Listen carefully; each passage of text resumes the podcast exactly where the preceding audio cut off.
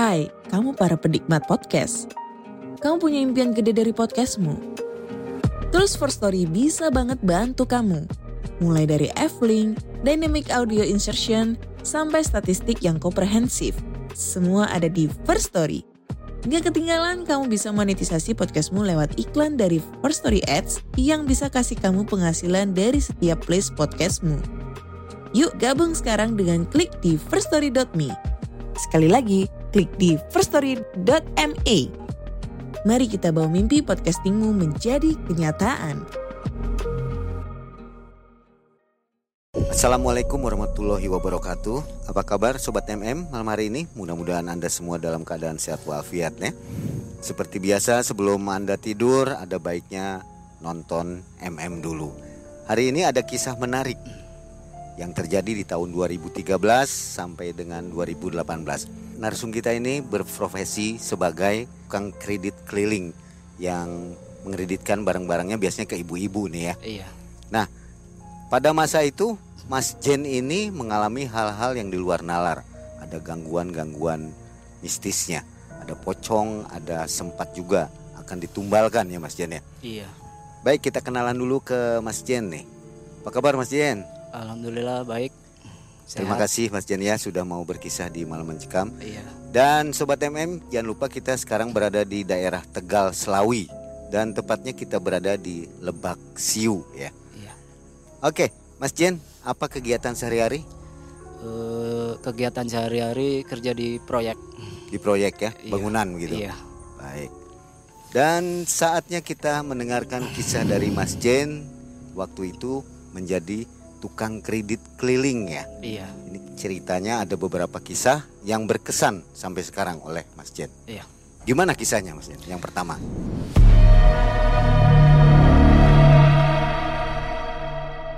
Jadi ceritanya kayak gini nih, Mang. Pada tahun 2013 saya bekerja sebagai profesi tukang kredit harian.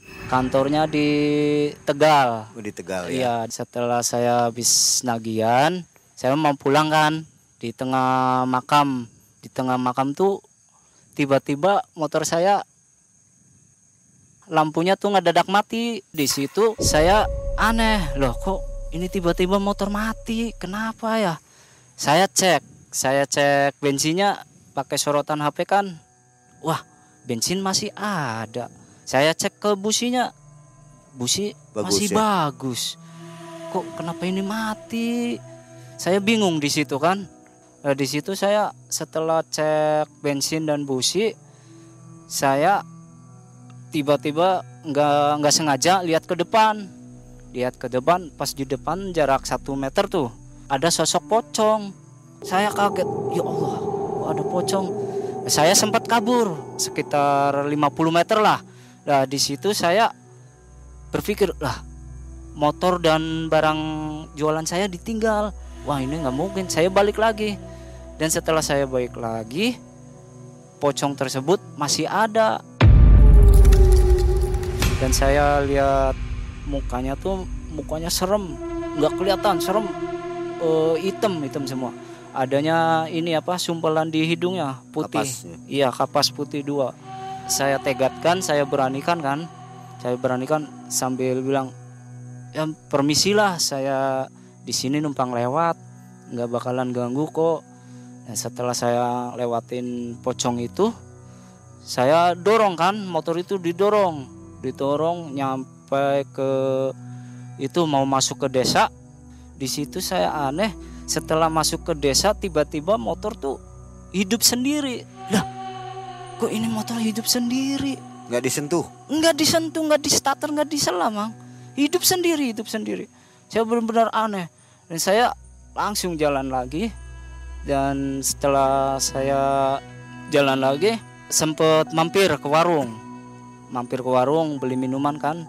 Nah, pas setelah di situ kebetulan ada ustadz di situ. Ada ada ustadz di situ. Saya ngobrol, Pak Ustadz, tadi saya di makam ketemu sama sosok pocong. Ah yang bener, bener Pak Ustadz. Kapan? Ya tadi pas sebelum ke sini. Saya cerita di situ katanya kata Pak Ustadz di itu kamu sih berani-beraninya lewat makam itu di sini kalau habis apa sebelum maghrib sandekalanya mang itu orang warga-warga di sini tuh nggak berani lewat ke situ kok kamu berani-beraninya lewat ke situ Daerah mana itu makamnya? daerah Tegal pada waktu itu seingat saya di desa Selarang mang Pas Itu kuburan itu. tua ya, makam tua. Iya, makam tua. Saya cerita di situ katanya besok-besok kamu jangan lewat ke situ. Lah, emangnya kenapa? Itu emang suka ngeganggu kalau lewat ke situ. Pada waktu itu kata cerita Pak Ustadz itu ada orang warga sini lewat di situ pakai motor kenceng. Di situ tiba-tiba motor tuh jatuh. Orangnya nggak ketulungan, Mang.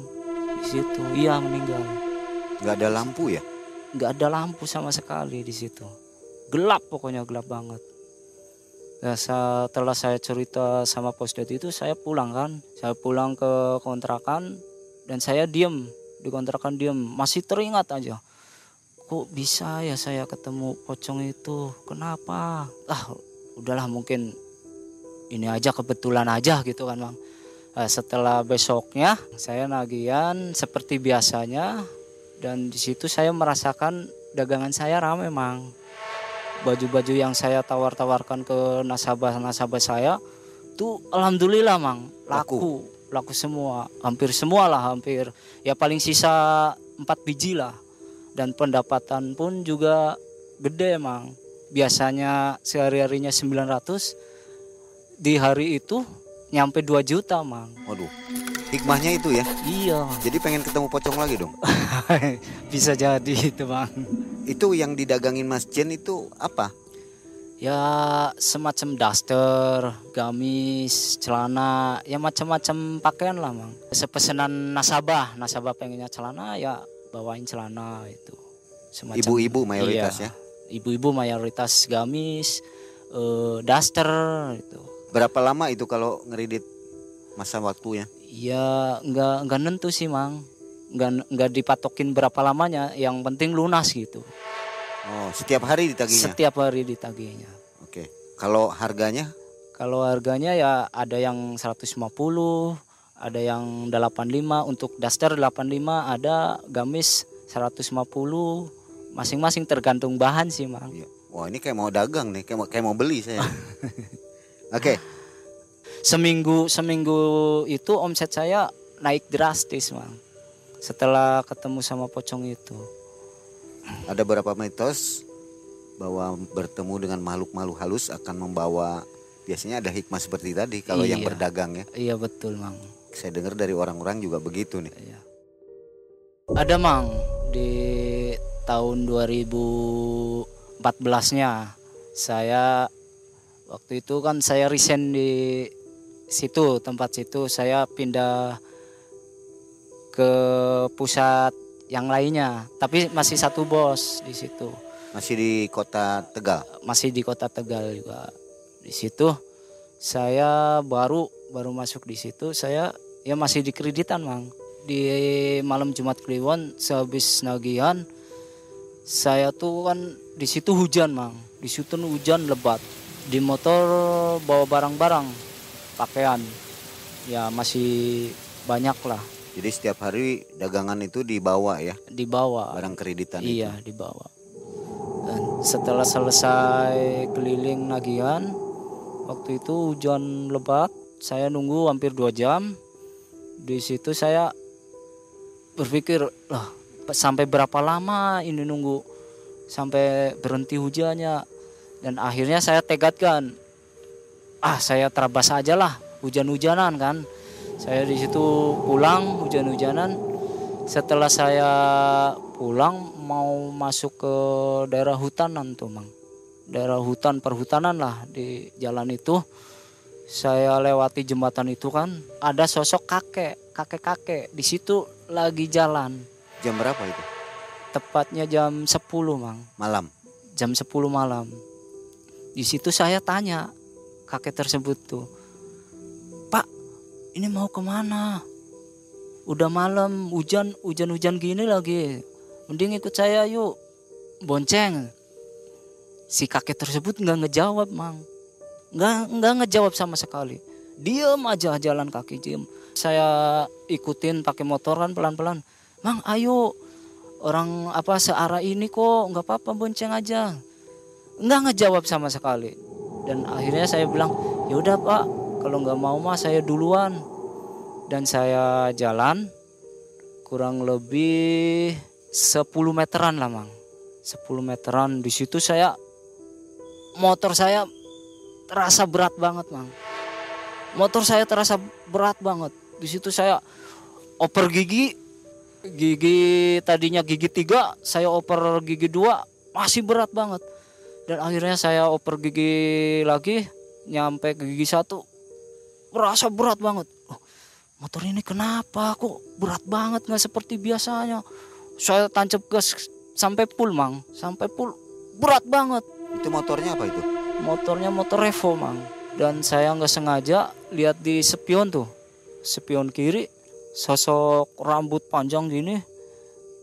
Punuk saya tiba-tiba berasa berat banget mang berat banget. Saya liatin fokus sambil fokus ke jalan sambil liatin spion. Loh, kok ada putih-putih di belakang? Apa ini? Ini punuk saya semakin berat mang. Merinding banget merinding. Baunya sangat-sangat bau banget. Menyengat banget mang. Seperti apa tuh? ya seperti bangkai membusuk lah. Oh, di situ saya lihat dari spion ah ini sosok kundil anak nih mau baca ayat kursi juga apa mulutnya belepotan nggak bisa mang. Saya tancap gas aja lah. saya tancap gas berat banget. Dan anehnya eh apa setelah saya mau masuk ke desa sosok kuntilanak itu saya lihat dari spion spion kiri tuh dia terbang mang. Terbang ke atas dan motor saya tiba-tiba ngebut aja Jadi ringan? iya jadi ringan. Tadinya ngeden banget. Jadi ringan banget. Saya juga kaget. Ya Allah ini nyampe nyendal banget mang. Eh, di situ udah berasa enteng. Dan saya nyampe ke kontrakan. Saya taruh motor. Saya bawa barangnya masuk. Pas saya mau masuk ke pintu di situ saya udah nggak sadar mang. Di situ di situ pundak saya kayak ada yang ini apa kayak ada yang nepuk kayak ada yang nepuk itu puk. udah di situ saya nggak inget lagi kata teman-teman saya saya tuh kerasupan. Kerasupan mata merah. Udah wow pokoknya kerasupan lah. Saya di situ nggak sadar. Ya nyampe hampir tiga jaman lah. Saya sadar dan saya loh kaget kan loh kok ini banyak teman-teman yang gerumbungin ya kamu datang tiba-tiba apa jatuh? Nggak sadar apa malah kayak orang kerasupan gitu. Kenapa kamu? Ya di situ saya cerita sama teman-teman saya di situ dibacain ayat kursi katanya sambil apa dipencet jempolnya jempol kakinya di situ dipencet sambil dibacain ayat kursi di situ saya sadar ya pada waktu itu saya besoknya seperti biasa. Saya seperti biasa nagihan kan mang. Saya tawar-tawarkan baju. Saya nawarkan baju bu baju bu baju. Nah, setelah saya nawarkan baju ada yang minat. Mang baju ya? Iya kreditan. Iya bu dicicil. Sehari 2000 2000 kalau daster berapa? Mang gitu Oh manggilnya Mang juga ya? Iya, manggilnya mang kan kalau profesi kreditan itu mayoritas kebanyakan di daerah Sunda, Orang bos-bosnya iya. Jadi disebutnya mang. Meskipun di Tegal. Iya, meskipun di Tegal juga disebut mang. Bukan Mang Ei bukan ya? Bukan. ya setelah saya tawarkan ada yang minat, ada yang beli. Saya catatkan, saya catat ini hariannya segini bu. Kalau ngambil satu dua ribu, kalau ngambil dua baju empat ribu. Oh gitu ya, iya. Ya, saya dapatkan nasabah baru di situ. Itu Ya. tanpa DP ya? Ada juga yang DP mang, tergantung si nasabahnya mau nge-DP-in atau enggaknya gitu. Nggak ada BI checking tapi Enggak, nggak pakai ya? enggak pakai. saya seperti biasanya sehari-hari saya nagihan setiap hari itu keliling keliling keliling di desa kayak ke alas-alasan mang Hutan-hutan angker iya gitu. kayak kayak hutan-hutan gitu. Ada rumah satu dua lah. Saya nagih ke situ ternyata orangnya nggak ada mang. Dan orangnya nggak ada. Saya puterin ke keliling rumah itu. Ini udah lama nggak bayar-bayar kok. Orangnya nggak ada terus. Ini gimana? Sehari-harinya nggak nggak setor terus gitu kan mang. Saya puterin rumahnya. Barangkali ada di belakang kan gitu. Saya kotok-kotok nggak nyaut-nyaut. Ah sampai di situ saya kesal mang. Nyampe nendang batu di situ.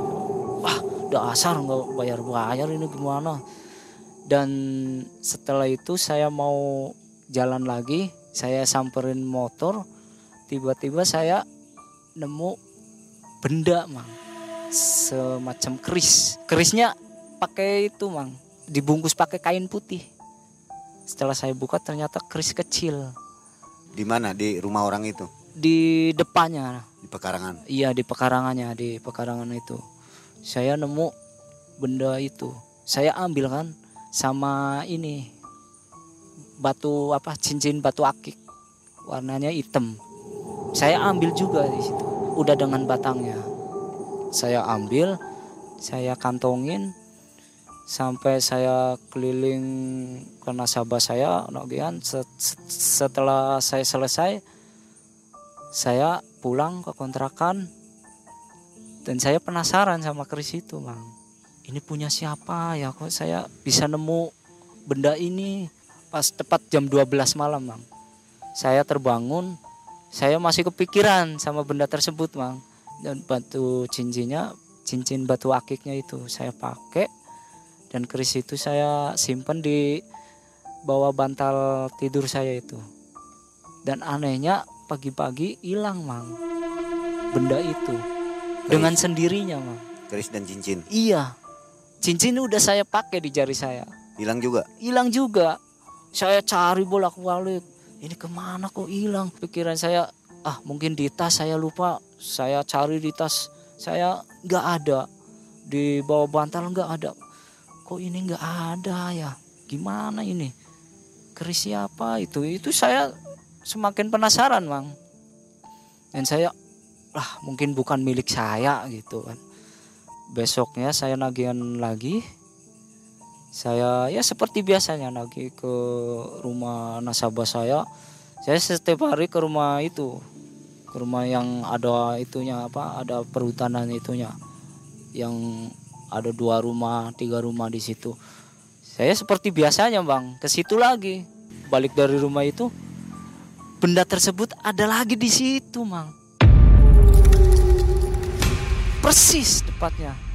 Di tempat itu pas pertama saya nem- menemukan benda tersebut posisi saya berdiri kan loh kok benda itu ada di situ lagi? Gimana ceritanya ini kok? Kan semalam cincin dipakai keris disimpan di bawah bantal tidur saya kok ada di sini lagi? Setelah saya mau sempet mau ambil lagi? Dalam ke- satu kedip aja udah nggak ada. Ya ambilnya ngambil ngambil jadi ngambil batu gitu mang. Batu biasa. Loh kok bendanya jadi batu? Ini ke mana ini? Saya puter-puterin saya kelilingin lagi rumah itu. Nggak ada. Yang punya rumah nggak ada. Jadi itu salah satu yang nggak bayar ya. iya salah satu nggak bayar. Jadi bikin kesal juga. Bikin kesel juga Dari sebanyak itu banyak yang nggak bayar atau lebih banyak yang bayar? ya lebih banyak yang bayar Lebih aman lah ya, lebih pokoknya ya. aman, iya Maksudnya tetap masih untung gitu. iya Ada kisah yang lainnya masih banyak nih. tahun 2016 saya seperti biasa masih profesi dalam kredit harian itu bang tapi beda tempat ya masih daerah Tegal lah dan itu juga masih satu bos saya saya di situ tuh dipindah-pindah man. Setelah saya pindahan itu di situ saya ngontrak cuma lima orang Bang. saya baru masuk ke situ ya seperti biasalah kalau kontrakan baru dimasukkan orang kan biasanya kamar-kamar diajanin gitu kata bosnya suruh bosnya gitu. Tolong eh, setiap ruangan diadanin saya adanin semua ruangan dan setelah itu besok harinya saya nagihan seperti biasa di daerah itu. Pulang habis nagihan saya ke kontrakan kan. Dua minggu di tempat kontrakan itu. Pas lebih tepatnya malam Jumat Kliwon mang. Eh, teman-teman saya dan saya digangguin mang. Di situ gangguin ada suara kuntilanak jendela di pinggir jendela itu kan di situ ada suara kuntilanak. Teman-teman saya ngeyel. Itu suara apa itu? Suaranya seperti hihihi gitu. Saya- seperti suara kuntilanak persis. Dan teman-teman saya tuh ngeyel. Ah itu mah tetangga mungkin. Nakut-nakutin kita. Saya saya sudah merasakan ah, ini ini kuntilanak ini. Nggak salah lagi. Atau teman-teman saya ngeyel. Wah kamu nakut-nakutin aja enggak ini suaranya juga udah beda. Kalau suara ketawa cewek biasa mah kan ada nada-nada ininya. Itu mah jelas kuntilanak. Dan setelah itu teman saya tuh malah mancing mah pakai HP pakai HP pakai rekaman suara kuntilanak itu ditaruh di jendela itu. Ditaruh HP-nya ditaruh sambil diputar itu suara kuntilanaknya tuh. Sosok kuntilanaknya nyamperin mang. Nyamperin. Pas depan jendela itu. Jadi ke Uh. HP-nya. iya dan anehnya tuh teman-teman saya nggak ngeliatin. Katanya nggak ada nggak ada. Loh kok cuma saya yang ngeliatin kuntilanak itu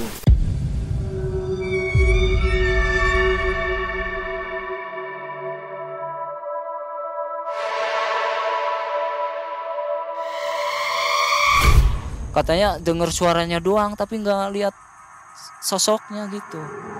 Oh si muka itu serem banget mang. Serem banget. Saya hampir ketakutan ya tutup bantal saya itu yang pakai tidur saya tutupin. Ya Allah ini kuntilanak. Di situ saya baca ayat kursi. Setelah saya selesai baca ayat kursi si sosok kuntilanak itu ke belakang tadinya ke depan apa? Depan jendela tadi udah pergi ke belakang. Dimatiin HP-nya. HP-nya masih masih menyala. Tetap gitu terus. iya teman-teman saya itu udah udah nggak ada nggak ada. Wah kamu apa nakut nakutin doang? Enggak ini asli kok. Tepatnya di depan itu pit- apa pintu jendela. Saya kan di situ lima orang kan mang di kontrakan itu yang tiga orang tuh keluar. Saya di kamar itu duaan tidurnya. Duaan pas jam 10 malam udah tidur aja tidur aja. Ini malam Jumat Kliwon. Menyeramkan kan katanya. Udah di situ saya tidur sama teman saya. Dan teman saya bilang gini Nal kamu tidur di sini sendirian ya berani kan? Loh kenapa? Saya mau tidur di depan TV aja lah sama teman-teman yang lain. Kamu nggak apa-apa kan tidur di sini? Oh, udah tidur di sini aja. Enak ada kasurnya. Depan TV mah pakai apa samak itu doang dingin. Ya udah nggak apa-apa. Nah, teman saya yang satunya keluar. Saya tidur di situ kan bang sendirian. Saya sengaja pintu kamar itu saya kunci dan saya tidur. Setelah saya tidur tepatnya jam 12 saya ngelilir. Di situ saya merasa aneh banget. Tadinya saya tidur di kamar pintu kamar itu saya kunci saya bisa tidur di depan itu apa di depan TV dan saya diletakkan di atas kerambol mang. Beda ruangan. Kan di situ kebetulan ada dua TV di situ saya dipindahkan. Tapi yang saya anehnya mang di situ apa pintu kamar itu kan saya kunci dari dalam. Saya terbangun udah di atas kerambol. Di depan TV di ruangan belakang yang nggak nggak kepake sama teman-teman saya. Jaraknya jauh gitu. 5 meteran lah dari ruangan tengah yang biasa tidur teman-teman saya itu. Waktu itu posisi kerambolnya tuh diberdiriin, disenderin ke dinding, Mang. Ya, Mas Jen tidur di mana? Tidur di atas kerambolnya, Mang. Kerambolnya jatuh ke lantai dan saya tidur di atasnya, Mang. Oh, tadinya kerambol ini berdiri. Berdiri. Tiba-tiba sudah Iya, tiba-tiba sudah berdiri biasa ya. di, di lantai biasa itu kayak udah disiapin mau main kerambol gitu lah, Mang. Di Mas Jen di atasnya. Iya, saya di atasnya. Saya aneh banget itu. Kan karambol kecil ya. Iya. Jadi meringkuk gitu. Ya, posisi saya ya biasa lurus, Mang. Sampai kerambolnya tuh sampai jeblos. Tripleknya tuh sampai jeblos, Mang. Rusak. Di situ saya oh, hawanya semakin merinding kan. Saya oh, lari ke ruangan tengah yang biasa ditidurin sama teman-teman saya itu. Saya langsung lari ke situ. Di situ saya kaget lagi, Mang. Di situ teman-teman saya nggak ada di situ. Samak masih masih ada samaknya. Bantal-bantal pun masih ada. Tapi teman-teman saya nggak ada, Mang. Kok ini nggak ada? Apa pada ke mana? Saya berpikiran, ah mungkin di luar pada lek-lekan kan cara bahasa ininya. Begadang. Pada begadang gitu kan. Saya keluar, saya buka pintunya. Ternyata di luar nggak ada juga, Mang. Situ saya tengok kanan kiri. Loh, di sini juga nggak ada. Pada ke mana ini? Dan saya kembali lagi ke kamar yang saya tadinya ditidurin saya itu. Ternyata teman saya di situ semua, Bang. Heran banget, aneh banget. Loh, kok bisa teman-teman saya pada pindahnya ke sini? Di situ saya sempet panik, Mang. Tidurnya ya ada yang ngeringkuk, ada yang terlentang lurus, ada yang gini, Jadi semua dipindahkan kayaknya ya. dipindahkan semua empat empatnya itu mang. Nah di situ kan pada tidur pulas mang. Di situ pulas banget tidurnya. Dan saya bangunin kan. Saya bangunin juga lama mang. Hampir 10 menitan lah. Saya uruk-urukin teman-teman saya ada juga dipencetin hidungnya juga nggak bangun-bangun. Setelah 10 menitan saya banjur pakai itu air. Saya ambil air saya gayung saya semprot semprotin ke mukanya kan. Dia pada kaget apa ini apa ini tuh kok kamu bisa tidur di sini sih di kamar? Kan tadinya saya tidur di kamar sendirian. Teman saya juga ternyata keheranan mang. Pada kaget loh kok iya saya tidur di sini? Kenapa? Siapa yang mindahin? Lah saya juga heran. Saya juga aneh. Oh, tadinya kalian-kalian pada tidur di ruang tengah depan TV itu kenapa jadi pindah ke sini? Saya pindah ke ruang belakang di atas kerambol lagi. Masa iya iya saya juga aneh. Oh, teman-teman saya pada ketakutan kan? Lah ini kok bisa ya ini kok bisa? Udah udah udah udah udah udah. Akhirnya di situ teman saya ngumpul di kamar situ. Memutuskan udah bareng aja tidur di sini. Di situ lima orang di situ di kamar satu itu. Yang Takutan tadinya semua. iya. Ini teman-temannya satu profesi ya. satu profesi. Masih satu profesi. Di pagi harinya setelah pada bangun mau keluar kan itu bangunnya kesiangan jam 7 mang kan kalau berangkat kerja itu seharusnya jam 7 tuh udah udah mulai keluar kontrakan itu udah mulai aktivitas nagihan lah. Di situ dibikin aneh lagi.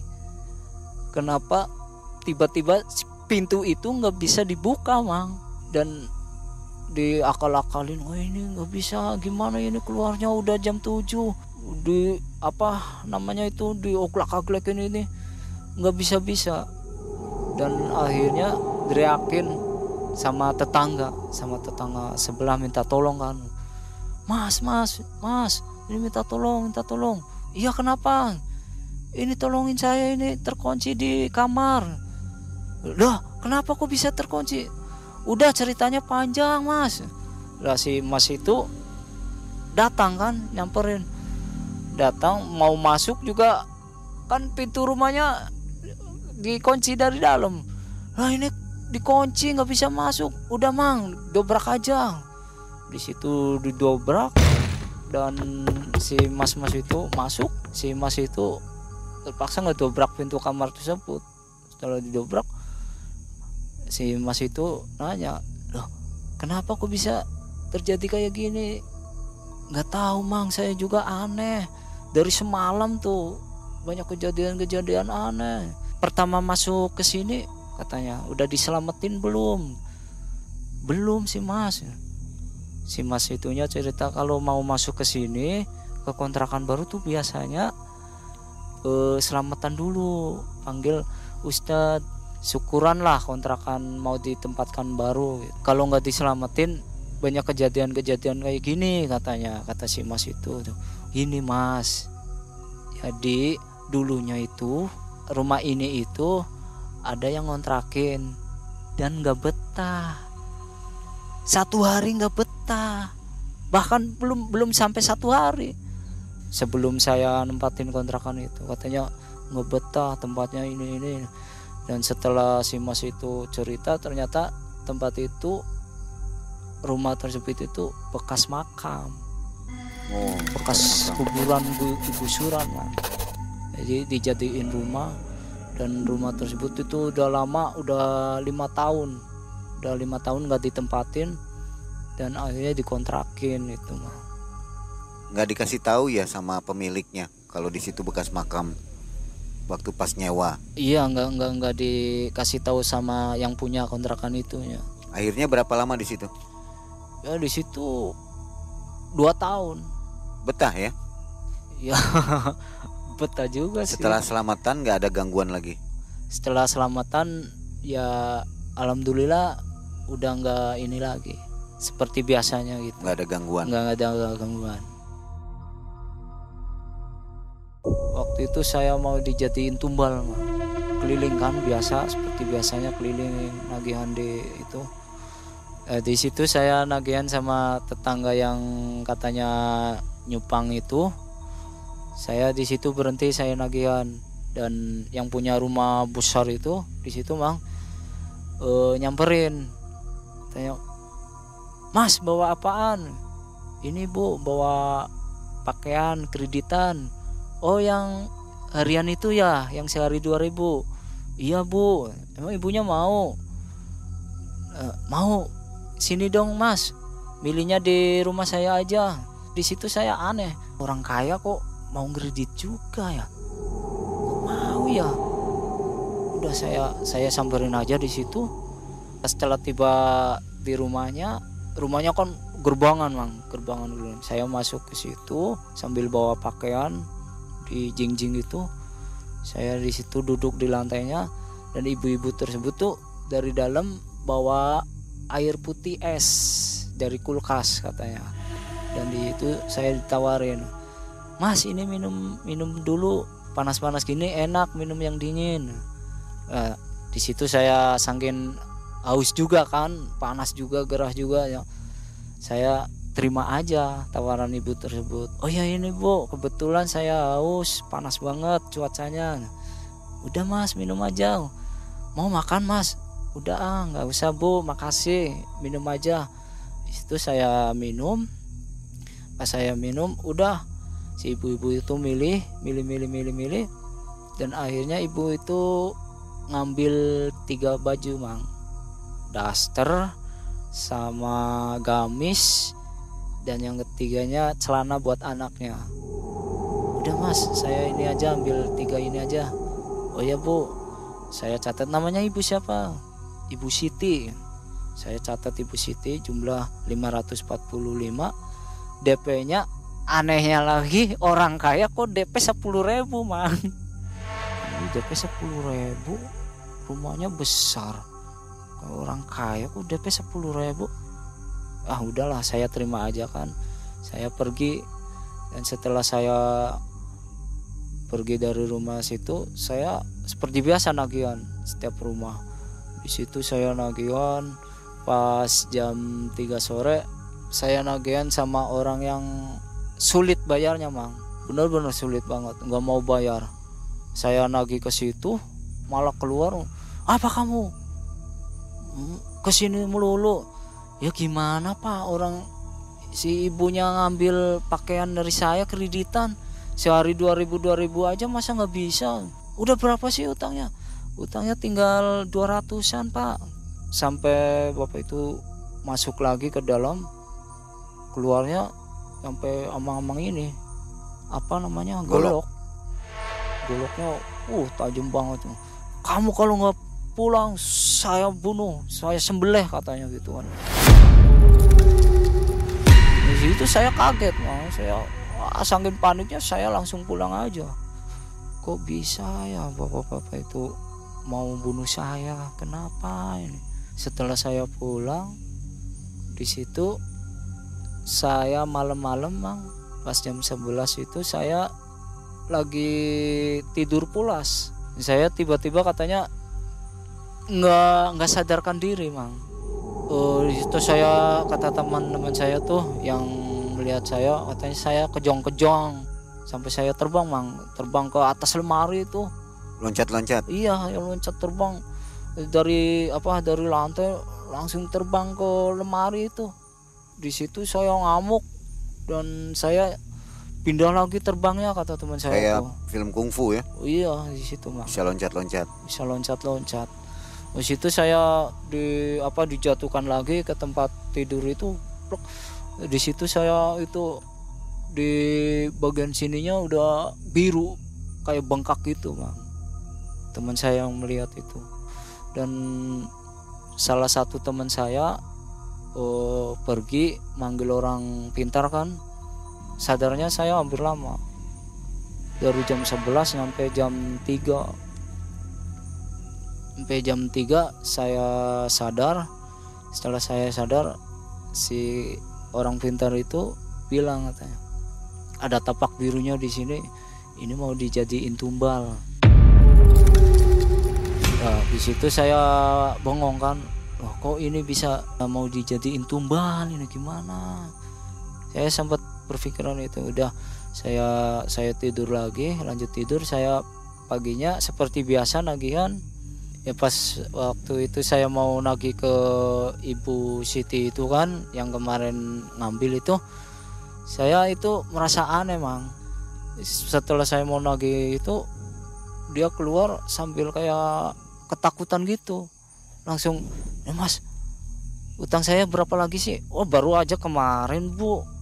Baru aja kemarin ngambil. Ini DP-nya juga 10.000 ribu. Ini lunasin aja. Langsung dilunasin. Ketakutan. ketakutan banget dia tuh. Saya juga heran kok kenapa ibu ini mendadak? Kayak seolah-olah ketakutan. Kemarin juga nawarin air biasa-biasa aja santai-santai aja. Kok ini agak aneh gitu kan setelah s- saya catat lunas saya pergi di situ. Ibu itu sebelum saya pergi tuh udah masuk ke dalam duluan Man. di situ. Langsung pintunya tutup kayak benar-benar orang ketakutan lah.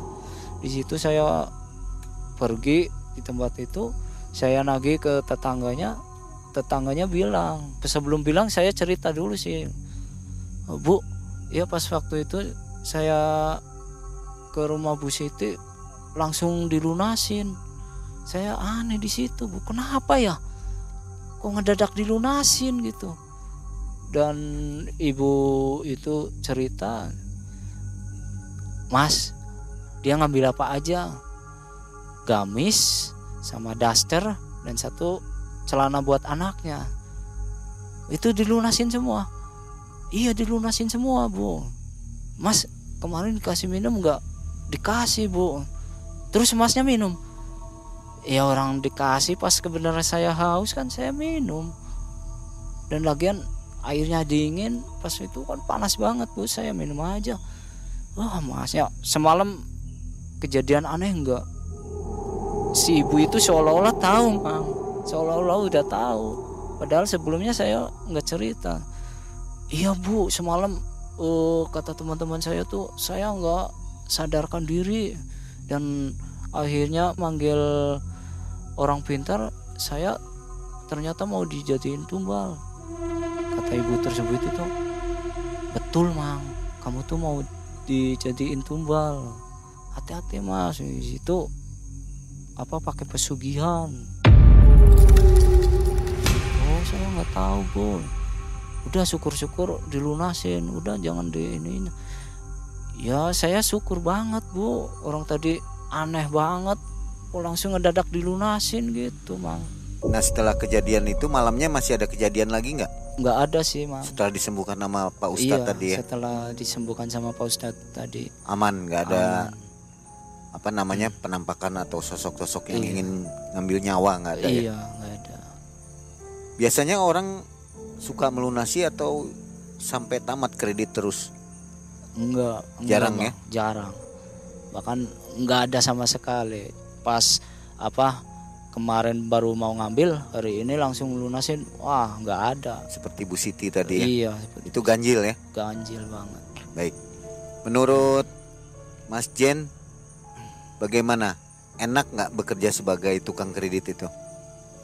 ya menurut saya sih enak mang Enaknya di mana? Nggak enaknya di mana nih? Enaknya eh, di situ saya kerja baru berapa bulan bisa ngumpulin duit. Pengalaman saya kerja di mana aja tuh belum merasakan seperti jadi tukang kredit. Enak ya? enak. Apa untungnya besar gitu? untungnya besar. Kenapa nggak diterusin, Mas Jen? waktu itu saya itu sih mang. Saya sakit. Saya keluar kerja tuh posisi saya sakit. Sakit hampir dua bulan gak sembuh sembuh Kenapa? Ya nggak tahu kenapa sakitnya tuh sampai dipanggil orang pintar di situ Bang. Apa katanya? katanya tuh ini mah sakit nggak wajar ya. ini mah lebih baik di ini apa dipulangkan aja udah udah jangan di sini kata orang pintar itu Nggak Tanya- tahu ya kena apa siapa yang Iya. ngerjai, iya kena pengaruh apa nggak tahu ya. nggak tahu Akhirnya sembuh dua bulan dua bulan setelah saya pulang sembuh di rumah mang di Tegal. iya Oke. Nah, sobat MM itulah aneka dari kisah-kisah Mas Jen waktu berprofesi sebagai tukang kredit keliling ya iya harian. Dan untungnya katanya banyak. Nggak ingin pulang lagi cari kerjaan seperti itu lagi.